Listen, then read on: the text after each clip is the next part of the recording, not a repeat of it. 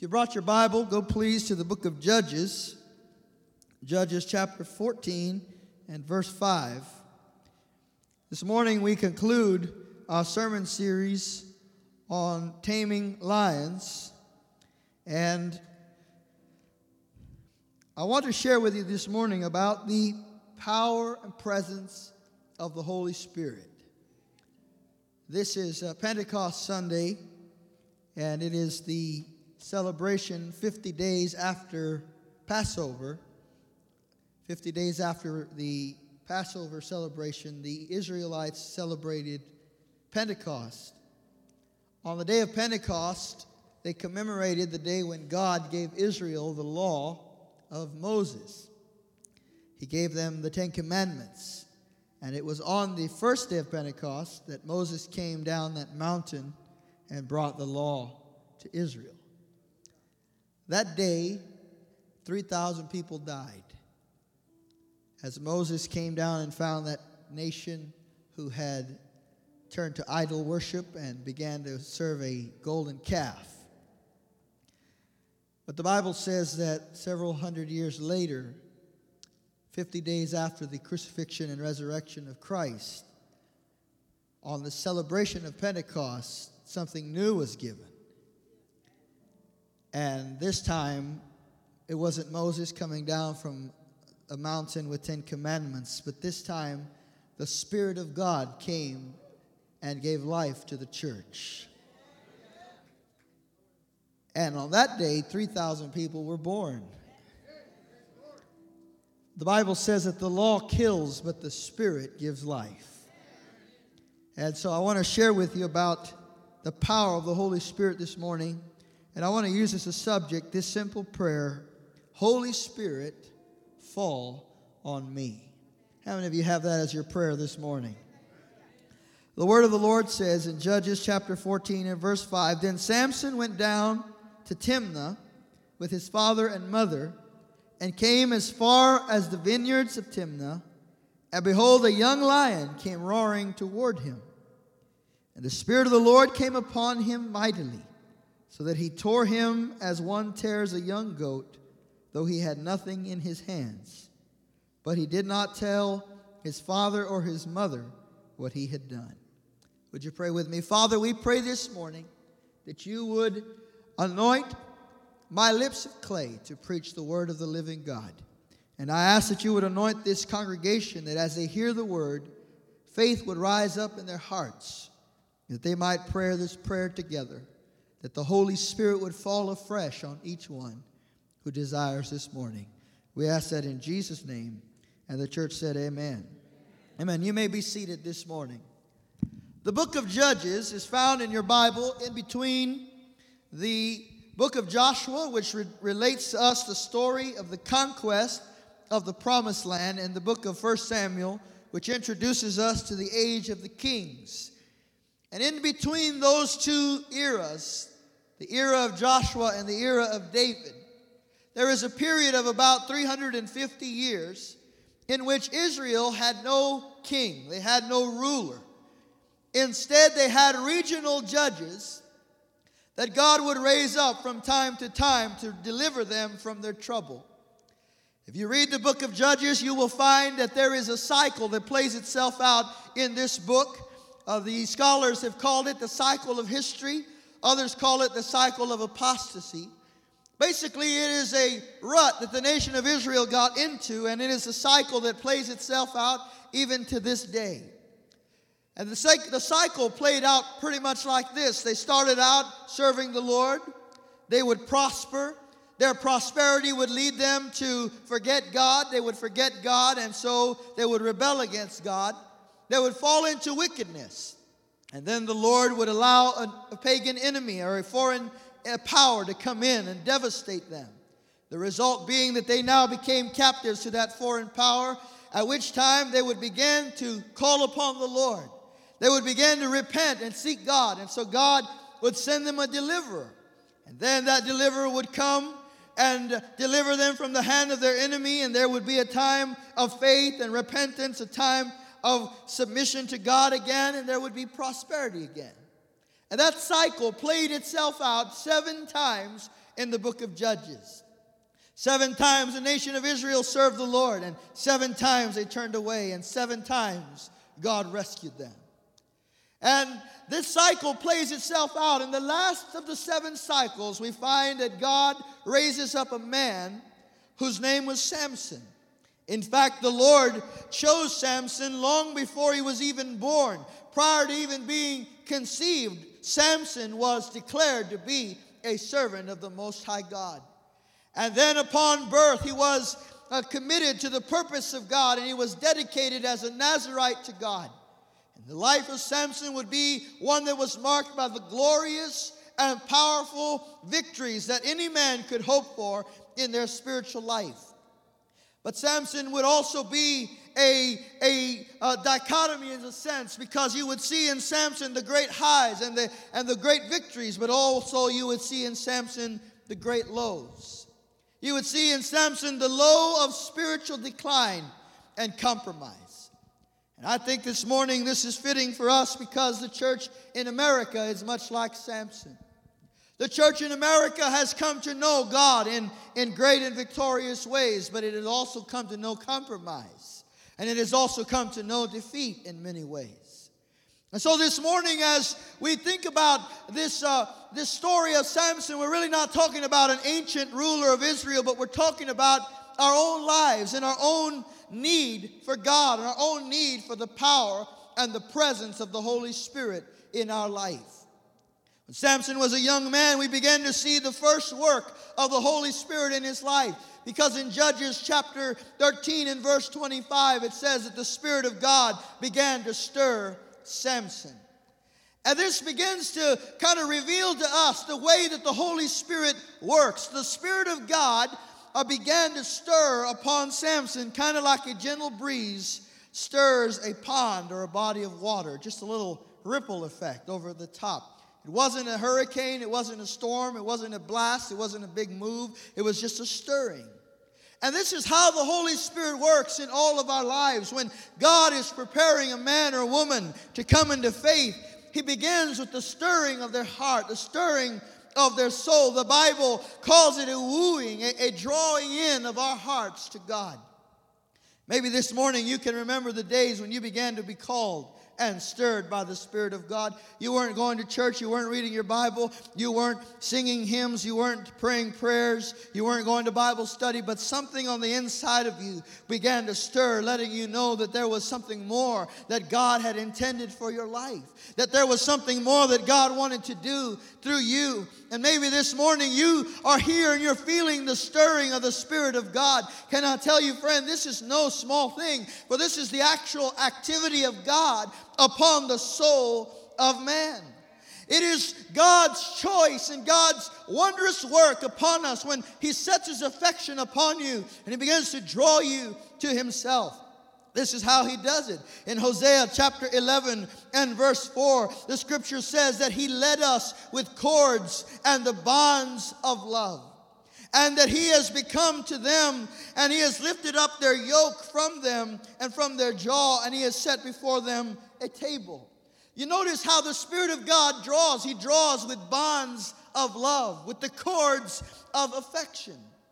Here in South Texas, we know well the cowboy and the lasso, right? You guys know all about the lasso, and you know that when that cowboy begins to spin that lasso and they have a calf in mind, that that lasso will go and, and take hold of that calf and will draw it to the cowboy. So it is that the Holy Spirit has a lasso. It is the lasso of love and compassion that He wraps Himself into the life of man. He wraps Himself around the heart of man and begins to draw you to God. He begins to draw you to the purpose of God in your life. And friend, you know, the Spirit of God begins to work on you as a child or as a young person. You see a little boy, a little girl saying, I want to go to Bible school. I want to go to children's church. I want to go to the house of God. And can I just encourage you, parents, when you see the breeze of the Spirit blowing upon that child, don't discourage that breeze. Don't discourage that work of the Spirit, but place them where they can be uh, in touch with God, where they can be used by God. Maybe some feel that breeze and they sense the stirring of the Spirit but they, they shush it away. They say, Not now, not, not right now. And, and then they come into young adulthood or teenage years. And, and maybe you're a teenager this morning and you are sensing the wooing of the Spirit. You sense that God has, has called you to something, that there is a purpose, a, a divine agenda upon your life. And, and, and maybe that young man or that young lady rebels against that and says, No, I don't have time for that in my life. I really don't have time for God right now. And they put off that stirring of the Spirit. And so they become a man or a woman.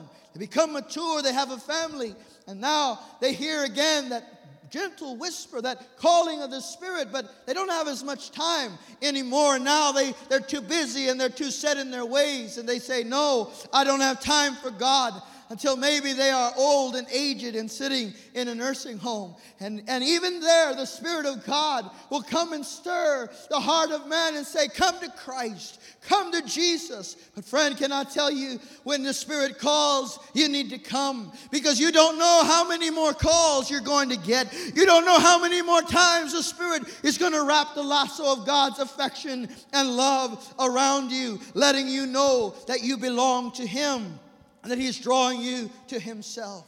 Now, why does He do this? Well, the scripture says He does this to draw us to the Father. For Jesus said, No one can come to the Father except, the, except he be drawn, except the, the one who sent me draw him. You see, you can't come to God except by the stirring of the Spirit of God, except by the wooing of the Spirit. And when He draws you, He's not drawing you just to draw you, but He's drawing you into relationship with God. He's drawing you into fellowship with the Father. I don't know if there's anyone in here that knows what I'm talking about this morning, but you know what it's like to be drawn by the Spirit of God. And this morning you, you're walking in the sweet fellowship with the Father because you answered that call. Can I tell you this morning, the Spirit is still calling, the Spirit is still drawing men and women, and He's drawing them to God. The Holy Spirit doesn't call you to Buddha, He doesn't call you to Krishna, He doesn't call you to Muhammad, He calls you to Jesus that you might have a relationship with the Father and be saved and be made all that God has designed for you to be. Not only does the Holy Spirit draw you to God, but He also draws you away from sin. He draws you away from trouble. You see, the scripture says in Job chapter 36 and verse 16, He is wooing you from the jaws of distress. Listen, this is what the Spirit does. When He draws you to God, He's drawing you away from the, the cliff of distress. He's drawing you away from the trouble that awaits the sinner who rejects God. He's drawing you to a spacious place a place that is free from restriction, a place where there is a comfortable table laden with choice food. God said to Job, as he says to you, Look, I'm drawing you away from despair, I'm drawing you away from sin, and I'm drawing you away from error that you might know my table, that you might know the plentiness of uh, the, the plenitude of my blessing and my provision for you. But then the writer of Job adds this verse. And he says, after hearing the wooing of God, he says, You heard him, you were called by him, but you were filled with judgment. Your, your mind was filled with judgments, with arguments against God, with arguments against God's purpose and plan for your life, with arguments against the reason for your need of a Savior. And friends, so long as you raise up those arguments against God, you can't receive what the Spirit of God is giving. But today, if you hear his voice, that gentle voice of the Spirit saying to you, Come, come to Jesus, come and be saved, come and be changed, come and be renewed. If you will answer that voice, he will come and take over your life and he will transform your life and he will make you a new man and a new woman in Christ Jesus. Can you say amen this morning? So the Spirit of God begins to stir Samson, begins to draw him to himself, begins to draw him to the place of purpose and usefulness in God. Then in the next chapter, chapter 14, we see the text which we have read that this time the Spirit of God comes upon Samson. Now, Samson has given his attention to God. He's given his heart to God, and, and now he has been uh, giving his focus to that drawing of the Spirit. And the Spirit of God comes upon him in this moment. You know that Samson is the person in the Bible who has the most references to the Spirit of God coming upon a man. That is remarkable to me because this man would be the last guy I would think about that would get that many mentions. But over and over we hear the Spirit of God came upon Samson. Well, on this occasion, Samson was coming home and he was attacked by a young lion. Now, I've never been attacked by any lion, but I kind of imagine that being attacked by a young lion would be particularly dangerous. And so Samson was attacked by a young lion that came rushing out at him from, uh, from the forest, from the, from the wood. And as that lion came rushing out at him, the scripture says that Samson, the Spirit of God fell upon Samson. The Spirit of God came upon that man with such power, such authority that it changed his nature.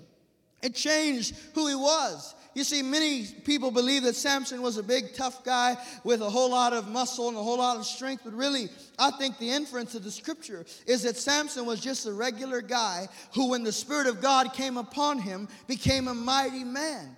And at this moment, the Spirit of God comes upon Samson. The Spirit of God fell on him. In fact, the Bible uses a word that implies that the Spirit of God rushed upon Samson. There was a quick move of the Spirit of God upon his life. It's the same word that is used in the book of Acts, chapter 2, when it says that when the day of Pentecost had fully come, that when the Spirit of God came upon the church, it came like a mighty rushing wind. It came with a power that came from heaven, a power that was able to change the very nature of man and a woman and make them a new creature. Can I tell you, friend, that when the Spirit of God comes upon you, He adds super to your natural, and now you have the supernatural. And how many of you need a little super on your natural?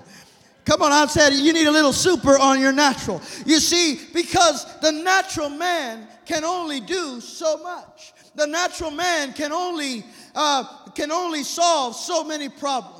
The natural man can only go so far. But when God sends His Spirit upon a man, God will take that natural man and put super on it. He'll put power on it, and He'll make that not enough become enough. He'll make that shortfall become a, a surplus. He'll make that weakness become strength. He'll make that poverty become riches. And He'll make that blindness turn to sight. Come on, somebody. I'm talking about the power of the Spirit of God upon a life. So, we need to pray this morning Holy Spirit, fall on me. I need the supernatural power of God upon my life. When that Spirit of, of, God came upon Samson, the first thing that happened was that he received supernatural boldness. He received courage from God. You know, when you are attacked by lions, you're going to need courage. And I know some of you right now are surrounded by some lions. You're surrounded by some trouble in your life. There might be some giants that are provoking your spirit. Can I tell you? You're going to need courage. You're going to need boldness. And that boldness can be found in the Word of God and in the power of the Spirit. Listen, some people, when they need courage, they go get some liquid courage, right? They go and find a bottle somewhere. But let me tell you, there is courage that you can have, there is boldness that you can have to face the darkest moments of your life. And that is when the supernatural power of the Spirit comes upon you. When you come to face a lion, but you have the Spirit of God, you can face that lion and win that battle. When you face your Goliath, you can win and not lose courage. Why? Because the Spirit of God brings boldness into your life. You know, some, some of you need supernatural boldness. You need the, the boldness of the Spirit so that you can answer the devil that's tracking you down this morning. And so that you can turn around and put a stop to the enemy's tactic and strategy over your life. Some of you need boldness just to talk to your children. Oh, I, I, I, heard, I have heard how some like to just coddle rebellious teenagers, but it takes some boldness to say, look, this is as far as this is going to go. We're going to have godliness in this life. We're going to have godliness in this house. Come on, somebody. If you need boldness, if you need courage, You've got to pray, Holy Spirit, fall on me. I need courage to face the fight that I'm in. Not only did Samson receive supernatural courage, but he received supernatural strength. He received a strength that was beyond his own. Can I tell you, friend, that all of us need supernatural strength? When the Holy Spirit comes upon your life, he will strengthen your prayers. He will strengthen your praise. He will strengthen your giving. He will strengthen your fasting. He will make you strong in order to stand the winds and the test of time.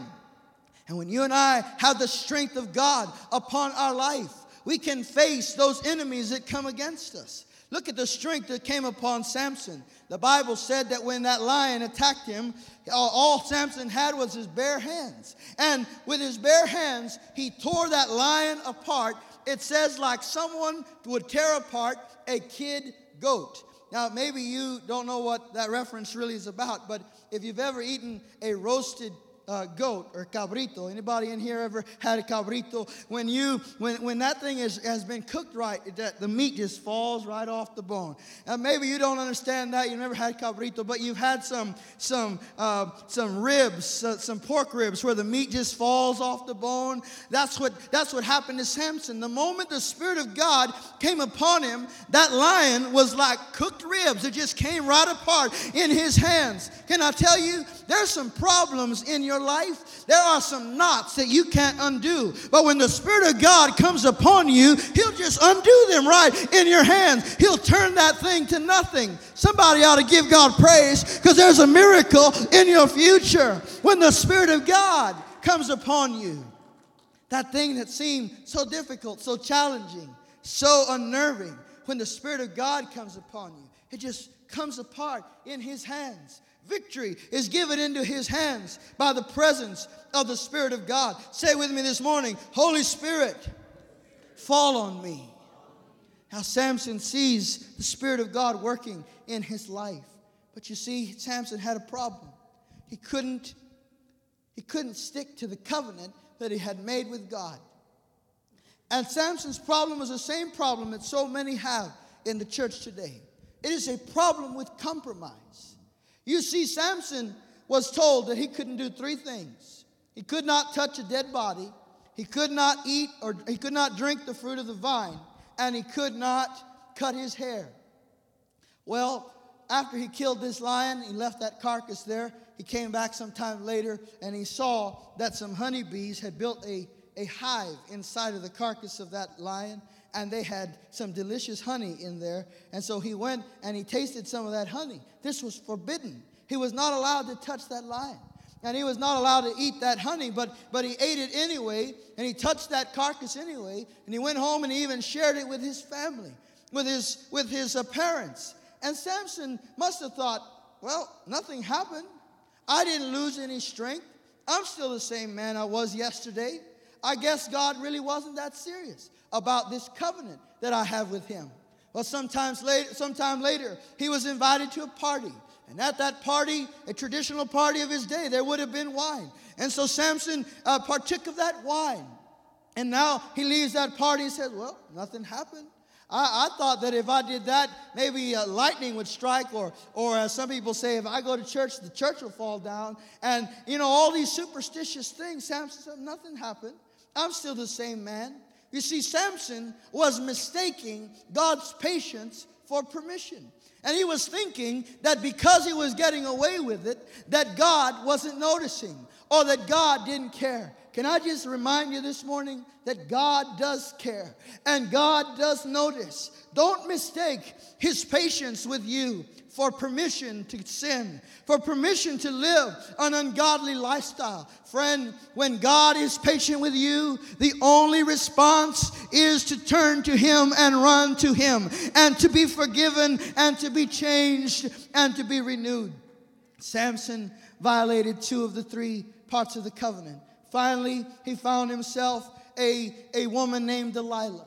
And Delilah was a sweet talker. So Delilah was the kind of woman that was a, a listener, and, and Samson would lay his head on her lap and just talk to her, and she would just listen. You know, uh, some people think that the issue with Delilah was that they were having a wild sex affair. No, really, it was just that Samson found somebody who would listen to him, somebody that would that would pay attention to him. And and when he found that, this woman had a scheme. Her scheme was to find out what is the secret of his strength. What is the secret of this power that is on his life? Finally, Samson disclosed that secret. He said, Well, if you, if you cut my hair, I will lose my strength. Well, she lulled Samson off to a nice little nap. And while he was sleeping, he cut off his hair. And the Bible said that the Philistines came upon him. His enemies came upon him just like they had so many times before. And this time, Samson got up and he did not know that the Spirit of God had left him. He did not know that he was alone. Oh, friend, there is no place in this world like getting up to fight a giant and being alone, being powerless, being unable to resist the enemy. Can I tell you, friend, you need the Holy Spirit because when the enemy comes upon you, you don't ever want to stand alone. That is why Jesus sent the Holy Spirit. He said, I'm not going to leave you alone. I'm not going to leave you orphaned, but I'm going to send you a comforter, a helper, someone to come alongside of you and help you. Samson stood up and he was alone, and he didn't know that he was alone. And here began the great downfall of this man of God. This man who once had torn a lion across, uh, uh, uh, to pieces. This man who had once carried the city gates upon his back. This man who had once killed 1,000 enemies with the jawbone of a donkey was now a slave to the Philistine army. He was bound, they gouged out his eyes, and he was placed to work in a mill. This man who was a judge of Israel was now doing a slave's work. You might look at that and you might see the end of Samson's story. You might see the end of, Sans, of Samson's account. You might see the end, the terrible end of a hero's life. And so it was. But that's not the end of the story. That's not how it ends for Samson. And that doesn't have to be how it ends for you this morning. You might say, Pastor, I feel like Samson. I feel like I have lost my strength. I feel like I have been bound by the enemy.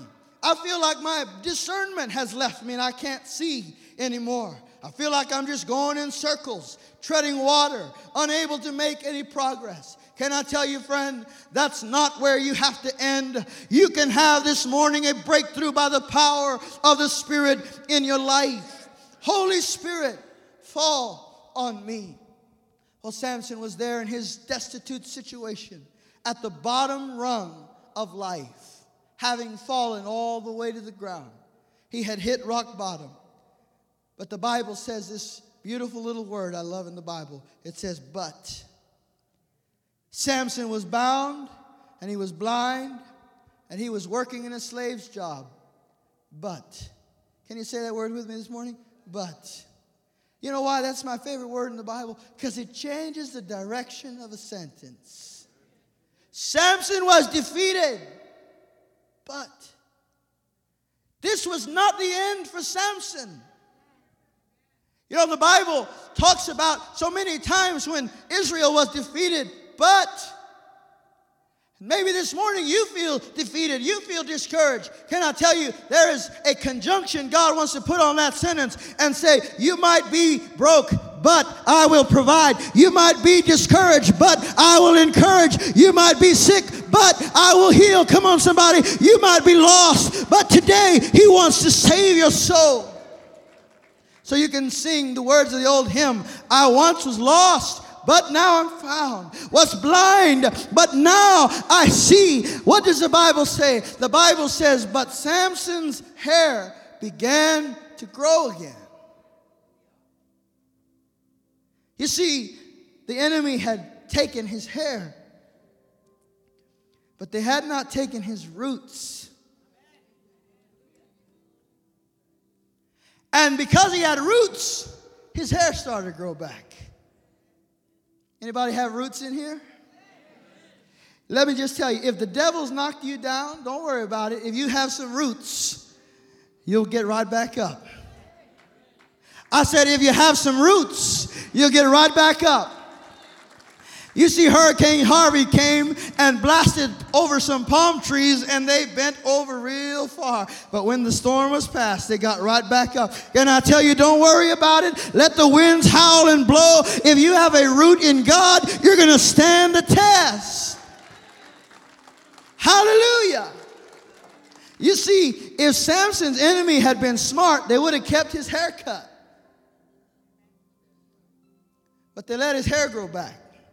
You see, that was a mistake the devil made with you. He let your hair grow back. He let you get some hope again. He had you down and discouraged, but he didn't take you down, and now you're back. Now you're fighting back. Now you have some strength in your life. You've got to tell the devil, like I do sometimes, devil, you should have killed me when you had the chance because now I'm standing. Now I have the grace of God on my life. You're too late. You showed up too late.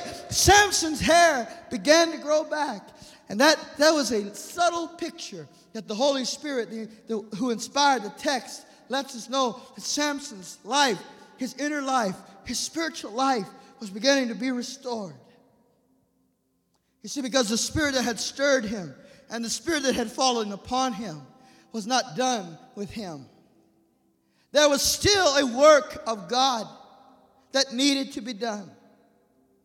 And in that low state, Samson found himself being renewed. It was unperceptible, it wasn't real obvious. You couldn't really tell what was happening, but God was at work. I said, God was at work. You see, some people, they get discouraged with you because they don't see the progress they want to see. You tell them, you just wait. You just wait. God is at work. That man of God, the scripture says that they took him to a feast so they could mock him and laugh at him and say, Look, the champion of Israel has been defeated. And while he was there, he asked the little boy, Think about this. This great, mighty man, Samson, was being led by a little boy.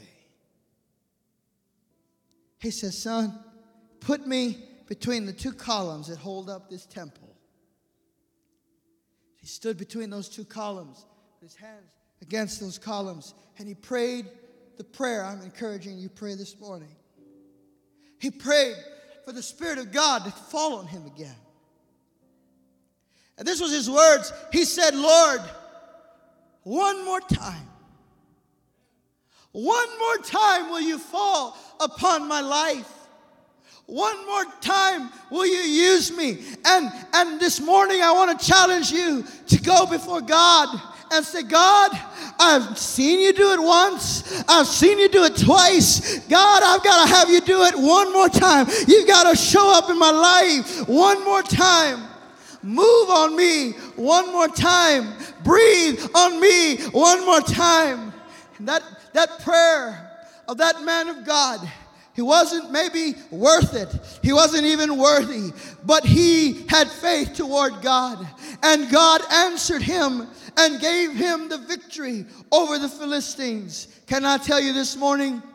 God is still hearing the prayers of the church that will say, Lord, one more time, pour out your grace upon this nation. One more time, revive our land. One more time, bring healing to America. God, one more time, stir your heart, the heart of our church and the heart of our city and the heart of our country toward God. And friend, I believe this morning that this is a prayer that God will not leave unanswered. Will you pray with me? Holy Spirit, fall on me. Holy Spirit, would you fall on Kingsway Church? Would you fall on Beeville? Would you fall on America and turn our hearts again toward the living God and toward the power of God? If there are lions in your life, you need the power of the Spirit. You can't do it alone. But good news, you don't have to do it alone. The Spirit of God has been sent to you by Jesus Himself to help you. And this morning, if you will lift your heart in faith to Him, He'll meet you at the point of your need. and bring change and transformation to your life. Will you stand with me this morning? I want to make two altar calls this morning. First of all, I want to call anybody this morning that would say, Pastor Isaac, I sense that the Spirit of God is stirring me. I know God is trying to get my attention. And I've been running from Him. I've been putting Him off. I've been saying, not now, not today. Or maybe, like Samson, you have hit rock bottom. And you say, Pastor Isaac, I need God to restore my life. I need God to save me from what I'm in and the trouble I'm in. For you see, friend, the trouble that all of us are in is sin. And there's no power in you to overcome sin. Only the Spirit of God in you can do that. Only the blood of Christ can do that. And so this morning, I want to give you an opportunity to make Christ your Savior. If you say, I know God is stirring me, I know I'm not here by accident, but I haven't taken that step of commitment to Christ. This morning, I want to give you the opportunity to do that. So if you would, just bow your heads, everyone in this room. If you're a believer, just begin to pray with me for a few moments. Father, I pray this morning in the name of Jesus that if there's anyone within the sound of my voice who doesn't know you as their Savior, who's not made that decision to follow Christ, I pray this morning that you would convict them of sin and of wrath and of judgment. I pray that the the cords of God's affection would surround them this morning, that they might know how much God loves them and how urgently He calls them. And I ask you, Father, to do this in Jesus' name this morning. If there's anybody here now that would say, Pastor Isaac, I want to give my life to Christ. I want to answer the call, the stirring of the Spirit upon my life. If that's you, would you just raise your hand? where you are. Take this opportunity. I see you right there. Anybody else that would say, That's me, Pastor. I need Jesus in my life. I want to make Christ Lord of my life. Right where you are, just raise your hand if that's you. I see you there. Anybody else? All right, now I'm going to ask you, this might take a little courage, but I'm going to ask you to come to this altar, please. I want to pray with you if you raised your hand. Maybe a friend of yours came with you to church. Just bring them with you if, if you don't want to come alone. But would you come? Would you make this public step and just say yes to Christ? I'll wait for you. Elders, would you come, please? Hallelujah. Come on up, guys. On. Praise the Lord. Praise the Lord. Amen. Today's a day of decision. Elders, would you come, please, and just pray with these who've come forward? We're going to pray with you this morning. And we're going to believe that God's going to begin that transformation in your life. Just come all around the front of them and just lead them in prayer individually, please. Here's the second invitation. Everyone in this room that says, Holy Spirit, fall on me this morning. Come on up here come to this altar and just put yourself in a position, in a place for the Spirit of God to do what needs do- doing in your life. Come on, if you're hungry and thirsty for the Spirit of God this morning, don't hesitate, don't wait, don't delay, don't put it off. It's a simple prayer Holy Spirit, fall on me.